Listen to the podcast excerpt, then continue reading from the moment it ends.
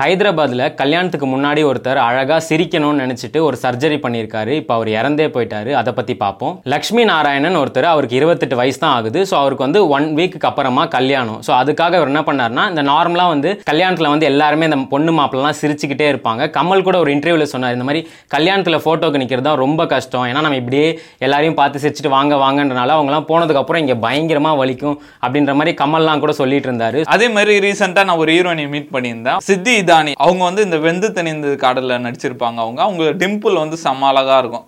அவங்க இப்படியே பிடிச்சிட்டு இருந்தாங்க. என்ன மேம் ஆச்சுன்னா இல்லை இன்டர்வியூ கொடுத்து கொடுத்து சிரிச்சு சிரிச்சு எனக்கு டிம்பிள்லாம் வலிக்குது அப்படின்னு சொன்னாங்க. டிம்பிள் இருந்தால் அது ஒரு பிரச்சனை. ரொம்ப நேரம் சிரிக்க முடியாது. இந்த இடம்லாம் வலிக்கும். ஆனால் டிம்பிள் தானே அழகு. எல்லாருக்குமே வந்து இந்த டிம்பிள் சீக் இருந்தாலே ரொம்ப பிடிக்கும். நம்ம பிரபுக்கு கூட இருக்குன்னு சொல்லி அவர் வந்து செம்ம ஃபேமஸ் அந்த டிம்பிளுக்கு தான். அதே மாதிரி இந்த லக்ஷ்மி நாராயணன் இந்த கல்யாணத்தப்போ சிரிக்கும்போது கொஞ்சம் அழகாக தெரியணுன்றதுக்காக ஒரு சர்ஜரி போயிருக்காரு. ஸ்மைல் டிசைனிங்னு ஒரு ப்ரொசீஜர் அது வந்து டென்டல் டாக்டர்ஸ்லாம் பண்ணுவாங்க. ஸோ அதுக்காக போயிருக்காரு. போன இடத்துல அவருக்கு வந்து இந்த ப்ராசஸ் நடந்துட்டு இருக்கும்போதே பார்த்தா அவர் வந்து கொலாப்ஸ் ஆயிடுறாரு உடனே அவங்க வீட்டுக்கு இந்த டாக்டர்ஸ்லாம் கால் பண்ணி சொல்கிறாங்க இந்த மாதிரி உங்கள் பையன் கிளினிக் வந்திருந்தாரு இந்த மாதிரி ப்ரொசீஜர் பண்ணும்போதே கொலாப்ஸ் ஆகிட்டார் நீங்கள் சீக்கிரம் கிளம்பி வாங்கன்னு சொல்லியிருக்காங்க. ஸோ அவங்க வீட்டிலேருந்து கிளம்பி வர்றதுக்குள்ளே டாக்டர்ஸ் எல்லாமே சொல்கிறாங்க இவர் வந்து இறந்துட்டாரு அப்படின்ற மாதிரி. ஸோ இந்த லக்ஷ்மி நாராயணோட அப்பா வந்து அங்கே ஃபைட் பண்ணுறாரு இல்லை என் பையனுக்கு எந்த ப்ராப்ளமுமே இல்லை. அவன் நார்மலான ஒரு பையன் தான். ஆனால் அவங்க இறந்துட்டாங்கன்றது வந்து எங்களுக்கு ஷாக்கிங்காக இருக்குது அவன் இத்தனைக்கும் எங்ககிட்ட சொல்லக்கூட இல்லை இந்த மாதிரி கிளினிக்லாம் போகிறேன்னு ஸோ இதுக்கு வந்து நீங்கள் தான் பொறுப்புன்ற மாதிரி சொல்லிட்டு இருக்காரு. ஸோ என்ன இதுக்கு பின்னாடி ரீசன் சொல்கிறாங்கன்னா நார்மலாக வந்து இந்த சர்ஜரிலாம் பண்ணனாலே அனஸ்தீஷியா கொடுப்பாங்க. ஸோ இந்த அனஸ்தீஷியா ஓவர் டோஸ் ஆனனால தான் இந்த மாதிரி கொலாப்ஸ் ஆயிருக்காங்கன்னு சொல்லி இவங்க பேரண்ட்ஸ் வந்து கம்ப்ளைண்ட் ரைஸ் பண்ணியிருக்காங்க. பட் டாக்டர் வந்து சொல்கிறாங்க அந்த மாதிரி எதுவும் இல்லை. இவர் எப்படி இறந்தாருன்னு தெரியல அப்படின்ற மாதிரி தான் அவங்க சைடில் சொல்லியிருக்காங்க. ஸோ இப்போ வந்து இதை போலீஸ் வந்து இன்வெஸ்டிகேட் பண்ணிட்டு இருக்காங்க. இந்த இன்சிடென்ட் வந்து இந்த பிப்ரவரி சிக்ஸ்டீன் தான் நடந்திருக்கு. ஸோ இந்த கதையை கேட்கும்போது ரொம்ப பாவமாக இருக்கு. என்னடா இது? ஒரு கல்யாணத்தில் சிரிக்கிறதுக்காக ஒரு சர்ஜரி போயிட்டு இப்போ வந்து அவர் லைஃபே தொலைச்சிட்டாரு. அதுவும் சின்ன வயசு வேற இந்த இருபத்தெட்டு வயசுன்றதெல்லாம் ரொம்ப சின்ன வயசு. நம்ம ஒரு யங்ஸ்டர் ஏஜ் தான். இப்போவே அவருக்கு வந்து உயிர் இறந்துருச்சு. அந்த மாதிரி இந்த சர்ஜரிஸ்லாம் வந்து இந்த மக்கள்லாம் வந்து ரொம்ப கிரேசியாகவே பண்ண ஆரம்பிச்சிட்டாங்க. இந்தியாவில் அந்த மாதிரி நம்ம எந்த சர்ஜரியும் கேட்டதில்லை. பட் இந்த ஃபாரினர்ஸ்லாம் பார்த்தா எதுக்குடா இதுக்கெல்லாமாட ஒரு சர்ஜரி பண்ணுவீங்கன்ற மாதிரி இருக்கும். நம்ம கூட பார்த்துருப்போம். ஒருத்தர் வந்து ஹைட் ஆகிறதுக்காக சர்ஜரி பண்ணி ஒரு டூ சென்டிமீட்டர் வந்து ஹைட் ஆயிருக்காரு.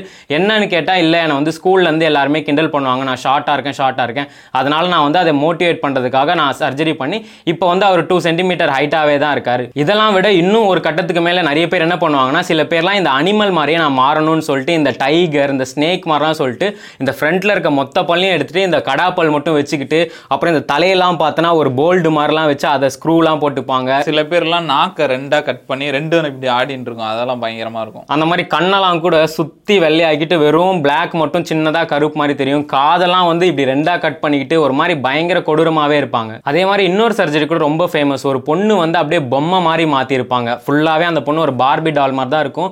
கசைக்கிறது கண் அசைக்கிறது பேசுறது எல்லாமே இருக்கும். அதே மாதிரி இன்னொரு நியூஸ் கூட பார்த்தோம். ஒரு மனுஷனே வந்து ஒரு நாய் மாதிரி ஆப்ரேஷன் பண்ணி சுற்றிட்டு இருந்தார் ஜப்பானில். அதுக்கப்புறம் வந்து இந்த ஃபேமஸான சர்ஜரி வந்து இந்த பிளாஸ்டிக் சர்ஜரின்னு சொல்லுவாங்க. இப்போ இப்ப இருக்க டாப் ஹீரோயினிஸ் லிஸ்ட் எடுத்தாலே எல்லாருமே வந்து இந்த பிளாஸ்டிக் சர்ஜரி பண்ணியிருக்காங்கன்னு தான் சொல்லுவாங்க.